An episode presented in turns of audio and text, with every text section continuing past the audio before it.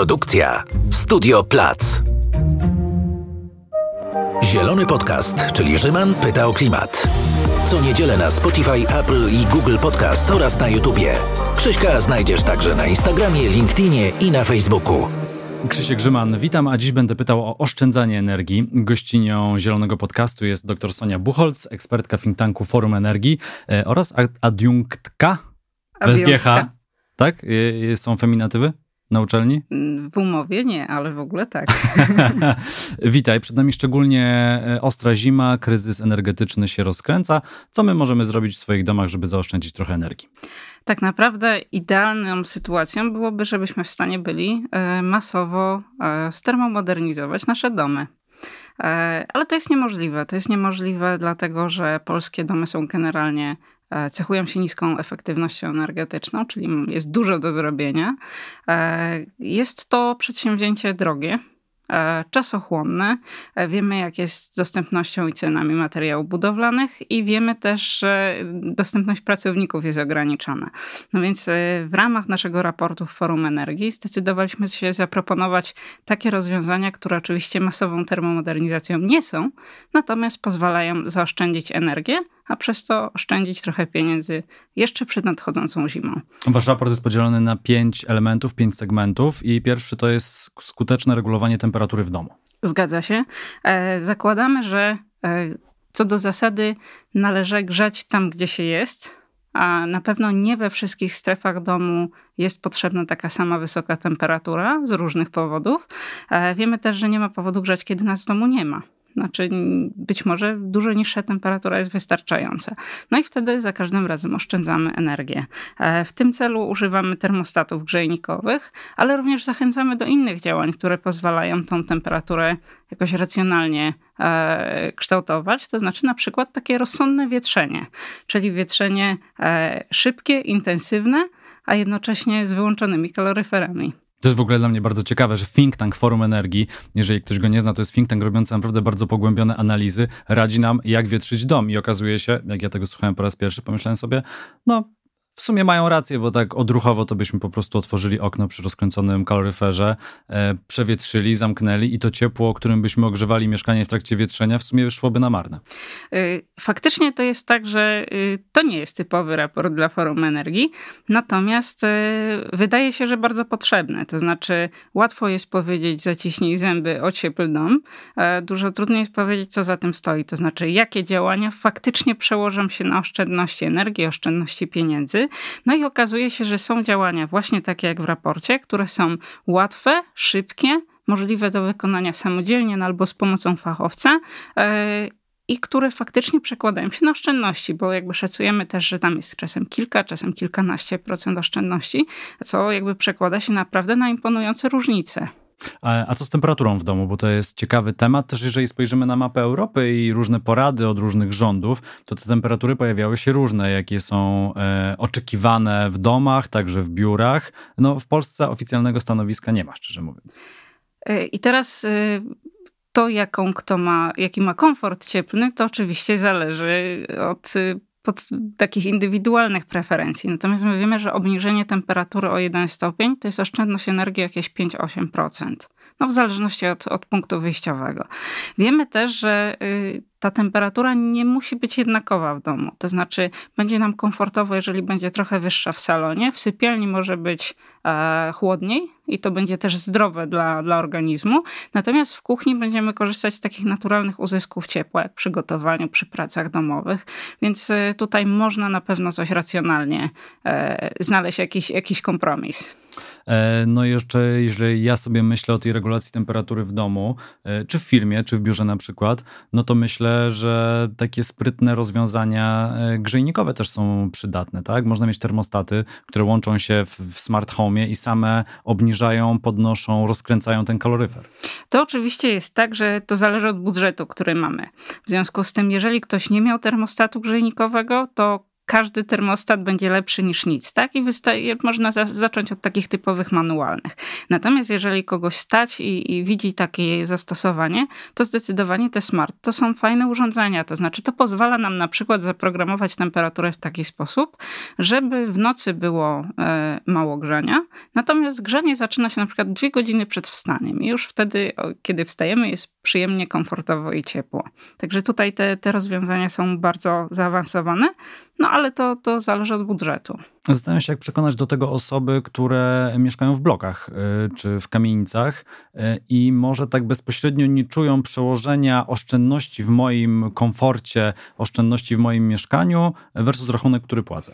No oczywiście są tam, e, są tam takie, takie sytuacje, kiedy mamy płacimy za, za ogrzewanie części wspólnych, czy jakby ten podział rachunku nie jest taki czytelny. Tak, na przykład tak. dzielimy to według powierzchni mieszkania, no i dzielimy to na łączną powierzchnię budynku. No więc wtedy zdecydowanie powinniśmy się y, sprzymierzyć z, z naszymi sąsiadami. Znaczy w prawie budowlanym jest tak, że w domach e, wielorodzinnych nie wolno e, obniżać temperatury poniżej 16 stopni. To właśnie jest działanie sprzyjające temu, żeby nie ogrzewać się na koszt sąsiadów. Natomiast e, faktycznie faktycznie jest tak, że, że wiele na przykład moglibyśmy zaoszczędzić w częściach wspólnych. To znaczy, my wiemy, że na klatkach schodowych jest na przykład zazwyczaj bardzo ciepło. E, no i tutaj jest na pewno przestrzeń do oszczędności. To znaczy, takie obniżenie temperatury o o jeden czy kilka stopni w godzinach nocnych, właściwie nie powinno się przełożyć na nasz komfort, a jednocześnie to jest kilka, kilkanaście procent e, zaoszczędzonej energii, czyli no, automatycznie ten nasz wspólny rachunek powinien być niższy. E, do tego może jeszcze przejdziemy, czy Polacy są w ogóle przygotowani do sezonu grzewczego i czy czują taką wspólną odpowiedzialność za zużycie energii. To się też łączy z kryzysem klimatycznym. Jego w ogóle nie ma w dzisiejszych narracjach czy w dzisiejszych opowieściach politycznych w Polsce. Tak naprawdę jest tylko ten kryzys wywołany przez Rosjan. Do tego może przejdziemy, ale jeszcze do tych y, praktycznych rozwiązań, y, przy nich zostając chwilę, to jest dla mnie ciekawy wątek, y, bo nie zdawałem sobie też z tego sprawy, że są specjalne maty, które można zainstalować za grzejnikiem, dzięki któremu to ciepło nie będzie nam uciekało w stronę ściany budynku. Tak, to są ekrany zagrzejnikowe e, o bardzo prostej konstrukcji. To jest pianka pokryta folią aluminiową i zwłaszcza w przypadku takich starych, żeliwnych grzejników i ścian, które nie są dobrze zaizolowane, to jest super, super rzecz, ponieważ e, przyklejamy to zagrzejnikiem i faktycznie ta folia aluminiowa pracuje w taki sposób, że odbija nam to ciepło, czyli ogrzewamy pokój zamiast tej, tej niezaizolowanej ściany. I to jest rozwiązaniem bardzo tanie. To kosztuje kilka złotych za metr bieżący Przyklejenie tego samodzielnie również nie jest żadnym problemem. Także naprawdę w, w przypadku tych rekomendacji, które są w raporcie, znajdują się takie, które są naprawdę nisko wiszącymi owocami. E, no, jest, wyobrażam w ogóle, że w wiadomościach mógłby być taki cykl specjalny zawsze na koniec wiadomości TVP1, w którym pokazywano by, co można zrobić w domu, zamiast na przykład innych materiałów, które w zasadzie racji bytu w tym serwisie nie mają, no ale to się pewnie niestety nie wydarzy.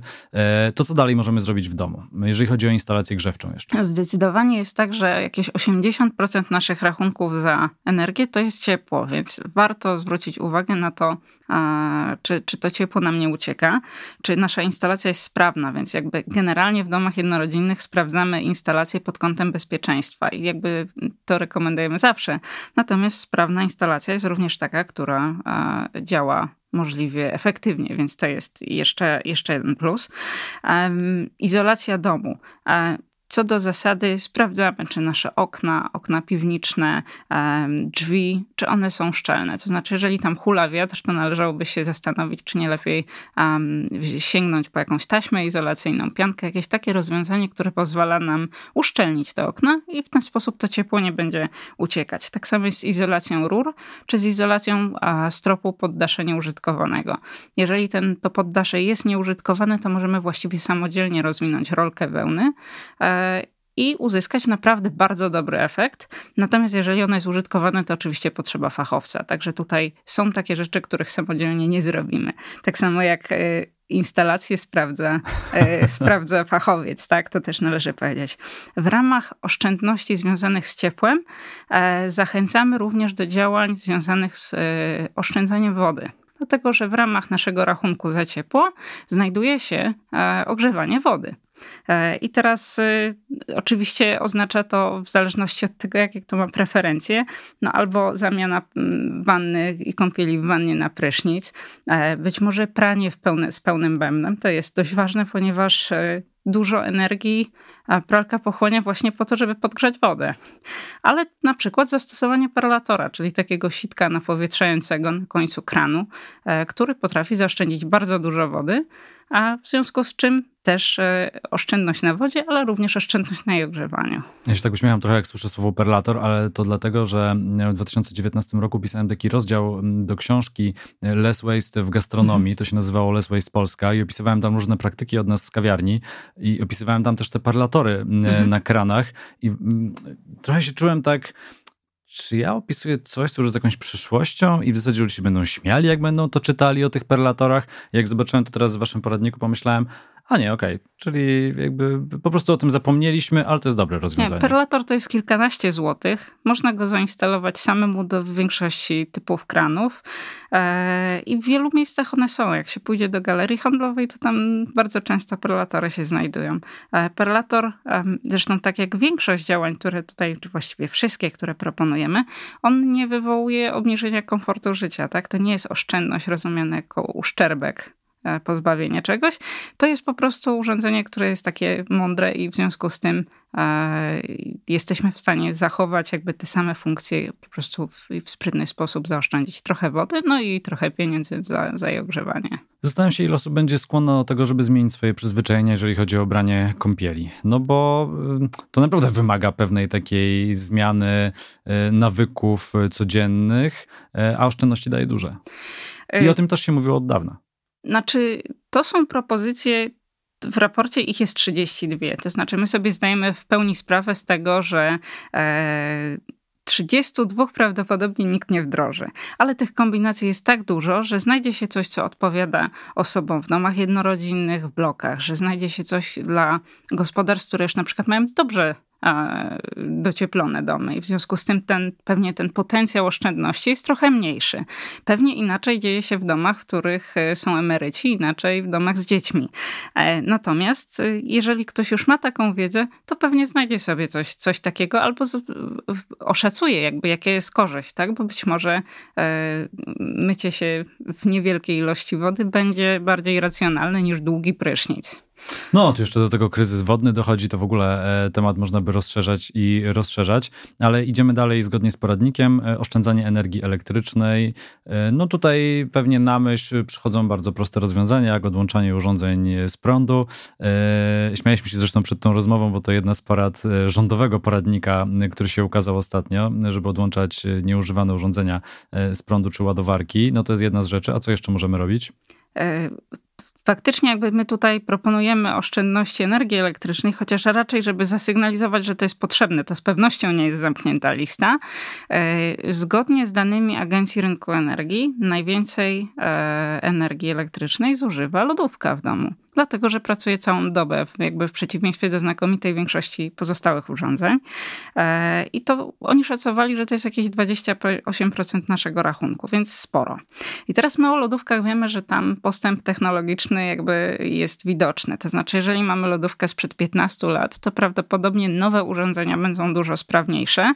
No i znowu to zależy od budżetu. Jeżeli mamy starą lodówkę, chcielibyśmy, planowaliśmy ją wymienić, jest zużyta, to pewnie warto popatrzeć na urządzenia, no zwracając uwagę na klasy energetyczne. Tym tak? bardziej, że te klasy energetyczne się już całe szczęście zmieniły i nie jest tak, że wszystkie urządzenia mają klasę A, tylko rzeczywiście widać teraz, patrząc na nowo kupowane urządzenia, że one się różnią od, sobie, od siebie tym zużyciem. Tak, przy czym te nowe oczywiście generalnie nawet klasa E jest dużo lepsza niż, niż te sprzed, sprzed kilku lat. Jeżeli ktoś ma e, jakiś antyk w domu, to to na pewno jest coś, o czym warto, nad czym warto się zastanowić.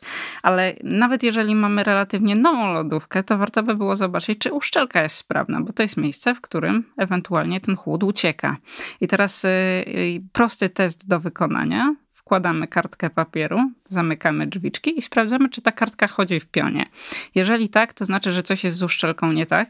No i taki zestaw do, y, do uszczelnienia czy do, do wymiany, on, on też nie jest drogi. To jest poniżej 100 zł, tak? I wtedy nasza lodówka pracuje y, sprawniej niż dotąd. Tak samo lodówka powinna być ustawiona z dala od źródła ciepła. Z tego samego powodu nie powinniśmy nie powinniśmy wstawiać ciepłych rzeczy do lodówki. Tak? No to są takie, wydaje się, banały, ale warto przypomnieć, że, że to jest coś, co wpływa na, na zużycie. No oprócz lodówki, a drugim takim a dużym, dużą pozycją jest e, światło. No i teraz pewnie y, słuchaczy tego, tego podcastu nie musimy przekonywać, że żarówki LEDowe są dużo bardziej efektywne niż tradycyjne żarówki. No mnie to trochę śmieszy, szczerze mówiąc, jak widzę te porady zamień światło na LEDowe, bo wydaje mi się, że to już było dobrych lat, x lat za nami, no ten i... proces wymiany, ale nie wszędzie tak naprawdę, tym bardziej, że jak ktoś się uprze, to dalej kupi stare żarówki.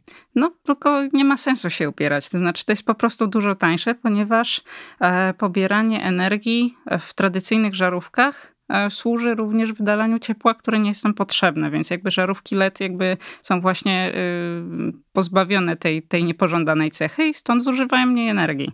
Też w LEDach również notujemy postęp technologiczny, więc pewnie nowe LEDy są jeszcze bardziej efektywne niż, e, niż stare. I my tak szacujemy, że w przypadku 20 punktów światła w domu, które świecą jakieś 5 godzin dziennie, co jest w skali roku, co jest średnio jakby bardzo prawdopodobnym scenariuszem, e, posiadanie relatywnie nowego LEDa w stosunku do takiej tradycyjnej żarówki to jest ponad 1400 zł oszczędności, więc to są naprawdę wyraźne kwoty. No, tym bardziej, że i to chyba powinno się pojawić w ogóle na samym początku tej rozmowy, ale nie chciałem tutaj zagadywać. No, najlepsze, najle, najlepsza oszczędność energii to jest właśnie z tego, co nie zużyjemy, tak? No, nie, nie da się, e, chociaż nie, czekaj, to jakoś źle zabrzmiało. Muszę najtańsza energia o, najtańsza energia. niewykorzystana. No właśnie, to jest tak samo jak z opakowaniami, że najlepsze opakowanie to jest to, którego nie wyprodukowano. Zdecydowanie i teraz y, to oznacza czasami no, nie wyłączenie, czy nie włączenie światła, światła, ale czasami to jest na przykład zmiana jakichś ustawień w, w naszych urządzeniach. To znaczy, takim e, pożeraczem energii bywają tryby standby w urządzeniach, zwłaszcza w tych starych. To znaczy, jeżeli nie używamy urządzenia, powinniśmy je wyłączyć, a nie e, czekać, aż ono gdzieś tam będzie pracować w tle i czekać na swój czas, tak? Więc e, jest sporo rzeczy, które można zrobić samodzielnie, e, po prostu mając świadomość tego, że one no, trenują nasze kieszenie. E, no i jakie oszczędności można e, osiągnąć? A nie, jeszcze jeden punkt nam został, czyli ta termomodernizacja. E, z termomodernizacją jest tak, że to jest trudne od ręki, tak? To znaczy, mówimy o izolacji domu, więc to są takie mniejsze działania, to znaczy właśnie to izolowanie rur, izolowanie stropów, izolacja okien przy pomocy taśmy, no to nie są rozwiązania docelowe, to znaczy nas i tak prawdopodobnie czeka e, termomodernizacja, no ale to są działania, które można zrobić w horyzoncie najbliższej zimy, czyli coś, co właściwie można by było zrobić od ręki. Większość z nich zresztą samodzielnie, więc jakby tutaj e, naprawdę zachęcamy do tego, żeby zerknąć, czy jest coś w domu, co można zrobić samemu. E, z wyłączeniem tych rzeczy, które musi robić fachowiec. Tylko, tylko że wiesz, to jest tak, że my teraz rozmawiamy na ten temat, bo, bo, bo pojawił się do tego przyczynek, ale tak naprawdę eksperci, też eksperci Unii Europejskiej mówią o tym od dawna, żeby przeprowadzać termomodernizację budynków. To jest jednym z priorytetów tak naprawdę, jeżeli chcemy przejść na zieloną stronę mocy, to musimy oszczędzać energię potrzebną na ogrzewanie domów, więc okej, okay, w tym roku jest za późno, ale tak naprawdę gdybyśmy spojrzeli na poprzednie 7 lat w Polsce, to mało się wydarzyło w tym temacie. Czy faktycznie jest tak, że sektor budynkowy to jest taki, który jest y, bardzo energochłonny w Polsce, czyli my faktycznie mamy też duży potencjał do tego, żeby, żeby to poprawić. E, jest pewnym wyzwaniem, że zabieramy się za to dość późno jest wyzwaniem, że y, nie jest to możliwe do wykonania po prostu chociażby z powodu jakby ograniczonej liczby fachowców. Drogich materiałów budowlanych. Drożejących materiałów, tak. Jakby tego, że oczywiście nowoczesne rozwiązania, które są faktycznie bardzo energooszczędne, będą oczywiście dużo droższe, więc jakby decydując się teraz na inwestycje, w pewnym sensie określamy koszty eksploatacyjne na przyszłość. i nie każdego jest stać od ręki na to. Na pewno są, czy, czy wiemy o tym od samorządów, że są problemy na przykład z domami, które są objęte konserwatorem zabytków, tak? Więc jakby są różne wyzwania z tym związane. Tak, telewizja czy media czasem to naświetlają, jak to, jak to wygląda w praktyce. Natomiast zdecydowanie jakby to w ogóle jest proces rozłożony na wiele, wiele lat. Znaczy taka masowa termomodernizacja to jest 20-30 lat, żeby całą tą tkankę mieszkaniową zmodernizować. I oczywiście to, co było efektywne na samym początku, pewnie nie będzie już standardem, jak, jak będziemy kończyć. E, kraje, które sobie z tym, e, które zaczęły to robić wiele, wiele lat temu, tak jak kraje skandynawskie, które mają bardzo wysoki priorytet na efektywności, no nie mają takich, e, takiej trudnej sytuacji teraz. Natomiast to jest proces rozłożony na dekady. Tak sobie jeszcze pomyślałem a propos tych mediów e, nagłaśniających te przypadki e, budynków, które są pod ochroną konserwatora, e, które teraz trudno ocieplić. Był też chyba w serwisie noise.pl przykład budynku, który został odłączony od jednego ze starych typów ogrzewania i wspólnota mieszkaniowa go ociepliła i postawiła chyba na panele, z tego co kojarzę. Czytałaś może? Na panele i, i chyba na pompę ciepła. Tak, tak, na panele i pompę no, ciepła. Tak, no to, są, to, to zdecydowanie jest jest jednostkowy przypadek. Y, kompleksowa termomodernizacja w ogóle polega na tym, że najpierw sobie izolujemy ten dom odpowiednio, gwarantujemy, że te ściany są odpowiednio grube, e, ale też, że w środku ta wentylacja jest odpowiednia. E, no ale później przy takim domu, który jest dobrze zaizolowany, no to możemy wymienić źródło ciepła. Zresztą taka jest prawidłowa kolejność. Więc możemy je wymienić oczywiście na e, bardziej przyjazne środowisku, no ale jednocześnie takie, które musi obsłużyć mniejsze potrzeby. No i taka jest sekwencja działań. E, jakie oszczędności można osiągnąć? Bo to też e, policzyliście e, u siebie w tym dokumencie, w tym nazwijmy go raporcie. Są tam różne typy domów, takich klasycznych polskich i kostka, i, i dach spadzisty, i, I wielka płyta, i wielka płyta tak. oczywiście. No i na jakie oszczędności można liczyć? No w przypadku wielkiej płyty to musi być decyzja albo spółdzielni, albo wspólnoty mieszkaniowej. W przypadku domów jednorodzinnych czy bliźniaków, no to, to jest decyzja osobista lub z najbliższym sąsiadem z ściany. Yy, tak, my zaproponowaliśmy, czy zasymulowaliśmy te zmiany dla pięciu typów domów, takich, których jeżeli człowiek idzie na spacer, to je zapewne e, zobaczy bardzo szybko. E, I tutaj e, wprowadzenie naprawdę kilku działań dosłownie inwestycyjnych, czyli nie całe 32, to potrafiło być do 63% e, zmniejszone zużycie energii, więc jakby to są naprawdę e, duże, duże różnice. A to, co trzeba zauważyć, to, że ten potencjał jest jeszcze większy, tak? No bo wystarczy, że e, dołożymy do tego te mniejsze działania, które no, takim pakietem nie są objęte inwestycyjnym, albo po prostu właściciele też są zdeterminowani, czy użytkownicy, do tego, żeby, żeby wprowadzać te takie zmiany behawioralne, które wymagają raczej naszej determinacji niż, niż pieniędzy pieniędzy. Więc y, najmniejsza różnica to było 37%, największa 63%, e, co potrafi się przełożyć na przykład na 12 tysięcy e, złotych oszczędności w skali roku. W przypadku bloków to było ponad 38 tysięcy, więc to są no, kwoty, którymi trudno jest gardzić. To prawda. E, to skoro już temat pieniędzy się pojawił i oszczędności, to e, pytanie, e, skąd można, czy do kogoś się zwrócić o finansowanie. Niektóre programy może są nawet kojarzone, ale bardziej z tego, że średnio działają, jak na przykład program Czyste Powietrze, ale to nie jest jedyny fundusz, z którego można pozyskać środki. Jest jeszcze ulga w picie, na termomodernizację chyba. tak. E, my proponujemy takie działania, które są, e, które są, dzielą się na takie, które są związane z inwestycjami, czyli że można wesprzeć, do, do, znaleźć dofinansowanie dla działań inwestycyjnych. Właśnie w termomodernizację, w wymianę źródeł ogrzewania, w jakąś fotowoltaikę.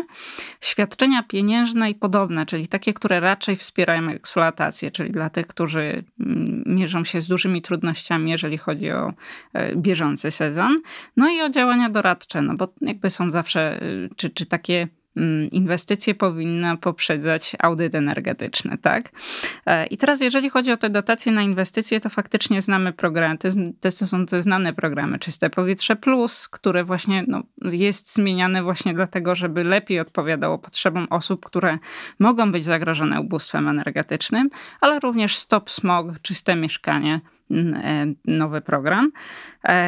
Oprócz sektora publicznego okazuje się, że na przykład takie małe granty dają spółki energetyczne. Czyli jeżeli się zerknie do raportu, tam jest link do, do listy, gdzie można, do kogo można aplikować, ponieważ tam też czasami jest to jest kilka tysięcy, które można uzyskać wsparcie. No i oczywiście dla domów wielorodzinnych są trochę, a, trochę inne programy. E, czasami jest tak, że potrzeba pośrednictwa gminy. Więc jakby tutaj nie zawsze jest e, a, sytuacja, w której a, wnioskujący z, tak zupełnie z własnej, znaczy z własnej inicjatywy, ale bez żadnego wsparcia jest w stanie się ubiegać. Czasami jest to warunkowane jakąś aktywnością samorządu. No w przypadku świadczeń pieniężnych, no to oprócz tych znanych nam dodatków tegorocznych jest na przykład zasiłek celowy. On bardzo często do tej pory był wykorzystywany na opał ale tak wcale nie musi być, może być wykorzystywany na przykład na drobne remonty. E, no, z tymi zasiłkami e, w tym roku, jeżeli chodzi o opał, to jeszcze zobaczymy, jak to będzie wyglądało. I tak naprawdę z tym, jakie rachunki będziemy płacić w przyszłym roku za prąd, bo to wszystko ze sobą jest połączone. E, osoby, które na przykład ogrzewają domy pompą ciepła, też są w innej sytuacji. Niektórzy mówią, że są poszkodowani, bo zainwestowali w zielone źródła, a teraz będą do tego jeszcze ekstra dopłacać. Może do tego tematu wrócimy w podcaście, jak będziemy znali gotowe rozwiązania, ale chciałem jeszcze wpisać tę naszą rozmowę w trochę szerszy kontekst, y, czyli no jednak katastrofy klimatycznej, która się zbliża. Y, no, mm, za każdym razem, gdy dzieje się coś strasznego na świecie i miałem tu na myśli zarówno pandemię, y, jak i mm, później rosyjski atak na Ukrainę, wielu aktywistów mówi, może to wreszcie zwróci uwagę rozwiniętego świata na uzależnienie od paliw kopalnych, że może to jednak zmusi nas do przemyślenia świata, w którym żyjemy, o co on jest oparty i ile tak naprawdę emisji związanych z tym naszym e, codziennym życiem, w Polsce możemy do tego dodać, jak mało robimy, żeby przejść, e, przejść w kierunku zeroemisyjnym. I wydaje mi się, co jest bardzo smutne tak naprawdę, bo to zawsze się odbywa kosztem osób najgorzej sytuowanych, że tegoroczna zima coś w Polsce zmieni. Mamy doświadczenia szoków naftowych, tak, z lat 70., kiedy no, notowaliśmy, czy ówczesne pokolenia notowały e, bardzo szybkie, drastyczne wzrosty cen ropy. I to faktycznie się przełożyło na e, inne projektowanie samochodów, urządzeń, czyli jest jakaś odpowiedź na, na takie sytuacje. Chcielibyśmy, żeby z tego kryzysu, który jest chyba największym kryzysem energetycznym, jaki, jaki pamiętamy, również żeby, żeby taka lekcja E, nie została zmarnowana. E, jest faktycznie tak, że w takich sytuacjach jest bardzo trudno, ponieważ zostają ludzie, którzy, którzy są zdecydowanie naj, w najtrudniejszej sytuacji i oni mogą pozostać sami sobie. To znaczy, e, na wejściu mieli domy, które były najmniej efektywne energetycznie, nie mają pieniędzy na inwestycje, ale jak już kupią ten drożejący opał, o ile go w ogóle dostaną, to zdecydowanie na żadne inwestycje mieć pieniędzy nie będą. Więc to jest, e, to jest rzecz, którą należy brać pod uwagę. E, tak naprawdę mm, koncepcja wspierania czy wychodzenia z tego uzależnienia od, od paliw kopalnych, ale jednocześnie e, tego, żebyśmy jednak byli, y, żeby, żeby wyjść z tego w taki sposób, jakby zachowując jakby godność osobistą, jest taka, że e, w tym roku z powodu szoku wspieramy e, powiedzmy celowo, tak? czyli że te pieniądze trafiają. Czasami to nie muszą być pieniądze, oczywiście, i, i to jest na pewno do dyskusji, natomiast że wspieramy dlatego, że to jest sytuacja, w której e, gospodarstwa domowe nie zawiniły czyli mm, są w bardzo trudnej sytuacji, niezawinionej przez nich, a jednocześnie wiemy, że ciepło i prąd to są bardzo podstawowe potrzeby. Nie sposób ich e, zastąpić czym innym, a jakby jeżeli ich nie zaspokoimy, to oprócz oczywiście konsekwencji politycznych, tak, niepokojów społecznych, po prostu e, powodujemy, wywołujemy uszczerbek naprawdę bardzo poważny. Natomiast e, długofalowo oczywiście trzeba wspierać inaczej. I to jest ten moment, kiedy te pieniądze i inne usługi powinny zostać rozdystrybuowane, ale trzeba zacząć rozmawiać o tym, co będzie następnej zimy, ponieważ ona nie będzie dużo łatwiejsza. To też jest czas próby dla nas wszystkich. No, jak ja sobie pomyślę o tym, e, że dokładnie 1 kwietnia tego roku zmieniono zasady przyłączania nowych instalacji fotowoltaicznych, a fotowoltaika okazała się tak naprawdę no, hitem wśród Polaków, bo tych instalacji jest ponad milion. I akurat w czasie e, rozpoczynającej się wtedy jeszcze wojny, e, ataku rosyjskiego, w Polsce zmieniono zasady podłączania fotowoltaiki na mniej korzystne dla prosumentów. Pewnie można dyskutować, pewnie można rozmawiać o tym, czy sieci przesyłowe są gotowe do przyłączania takiej liczby instalacji. Pewnie przede wszystkim można rozmawiać o tym, dlaczego dlaczego nie są i kto zawinił w tej sprawie i dlaczego tak mało się w tej sprawie robi, to dla mnie to jest jednak niepojęte w głowie, że ten temat już w trakcie trwającej wojny stwierdzono, nie, nie, nie, tej fotowoltaiki na korzystnych warunkach to za dużo. Potem, jak zwykle, niekończąca się opowieść o wiatrakach na lądzie, które mają wrócić, które nie wracają. I mam wrażenie, że tak naprawdę poza tym, że my rozmawiamy trochę o dodatkach i że no, na stronie e, Ministerstwa Klimatu i Środowiska, chociaż nikt głośno kampanii nie będzie pewnie robił, pojawiają się jakieś małe porady, jak tutaj oszczędzić energię. W temacie transformacji i oszczędzania energii, efektywności mało się w Polsce dzieje i nawet, kurczę, jednak ta wojna nie skłoniła rządzących, żeby coś się zadziało? Znaczy, to są wyzwania, które wymagają inwestycji zarówno prywatnych, jak i publicznych. Tak, więc jakby z, zdecydowanie, żeby mieć boom fotowoltaiczny, potrzeba inwestycji publicznych. Co do zasady, wiemy, gdzie są środki na tego typu inwestycje. E, no to KPO, które, które jest zawieszone, to jest jedno z takich źródeł, ale również fundusz modernizacyjny, który jest finansowany po części z um, uprawnień, z przychodów z uprawnień do emisji. Um, pieniądze takie regularne z budżetu europejskiego, więc jakby to jest na pewno czas na to, żeby się przyjrzeć i zweryfikować, czy te nasze plany co do, co do tego, jak chcieliśmy ten nasz miks energetyczny prowadzić przez najbliższe lata, czy one są zasadne w obecnych warunkach. E, dla wielu państw okazało się, że, że ta konfrontacja jest no, bezlitosna, tak? To znaczy, że my jesteśmy jednak zbyt mocno uzależnieni od kierunków dostaw, od, od paliw, że jest nam bardzo trudno wyjść z tego i, i że to może być problemem dla gospodarstw domowych, ale może być też ogromnym problemem dla przemysłu, czyli dla naszego rozwoju gospodarczego, dla miejsc pracy. Więc jakby to na pewno jest moment, w którym należałoby dyskutować o takich rzeczach. No z perspektywy indywidualnej w krótkim okresie zdecydowanie e, zmniejszenie popytu na energię to jest to, co da się zrobić. Więc e, nie bez kozery siadamy do tego, żeby, żeby mm, możliwie zmniejszyć zapotrzebowanie jeszcze tej zimy, no ale to nas nie zwalnia od dyskusji z tego, co dalej. Ja wasz poradnik czytałem tuż po tym, jak się ukazał, e, czyli na początku września i w zeszłym tygodniu się nieco uśmiałem. E, oglądaliśmy e, lokal usługowy do wynajęcia, takie biuro plus magazyn pod Warszawą, w zasadzie jeszcze w granicach Warszawy, budynek wolno stojący. No i tak wchodzimy do środka i patrzymy, ja interesując się tym tematem mówię, o kurczę, jakie tu jest ogrzewanie? A pan mówi, a tutaj taki grzejniczek, jakiś taki najtańszy, najmniejszy elektryczny grzejniczek, grzejniczek, naprawdę no, taka karteczka wisząca na ścianie, widać, że nie ogrzeje tego pomieszczenia. Do tego jakaś taka wielka lampa e, z góry, jak do nagrzewania e, ogródków gastronomicznych, e, która daje rzeczywiście takie wrażenie, że jest ciepło. Mówię, o kurczę, a, a to wystarczy? Mówię, wychodzę na zewnątrz i pytam, ten budynek w ogóle nawet nie jest ocieplony. Przecież to widać cegłę. No tak, tak, to się ociepli w przyszłym roku. Mówię, no kurczę, ale rachunki za prąd w tym roku to chyba będą jakieś horrendalne w tym pomieszczeniu. I patrzę w środku i pod sufitem idzie jakaś taka rura, która się kończy niczym. Mówię, a ta rura to do czego? A pan mówi, a tutaj mam taką starą kozę, to można wstawić do środka i dogrzeć. No i też pytanie, czym?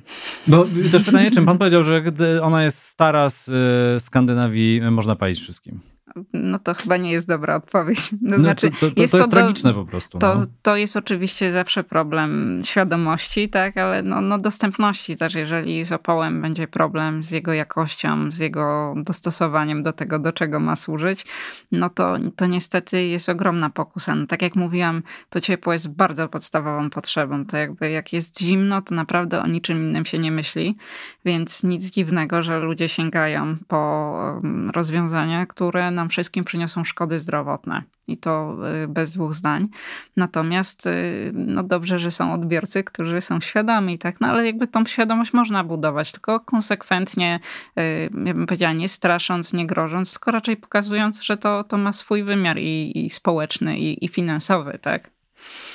I tu stawiamy kropkę. Dr Sonia Buchholz, dyrektorka programu transformacji energetycznej think tanku Forum Energii, była gościnią Zielonego Podcastu. Bardzo dziękuję za rozmowę. A i adiunktka e, w Szkole Głównej Handlowej.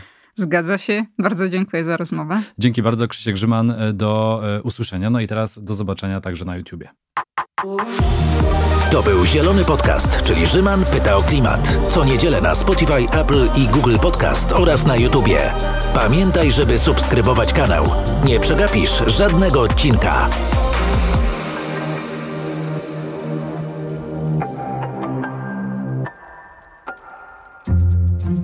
Produkcja Studio Plac.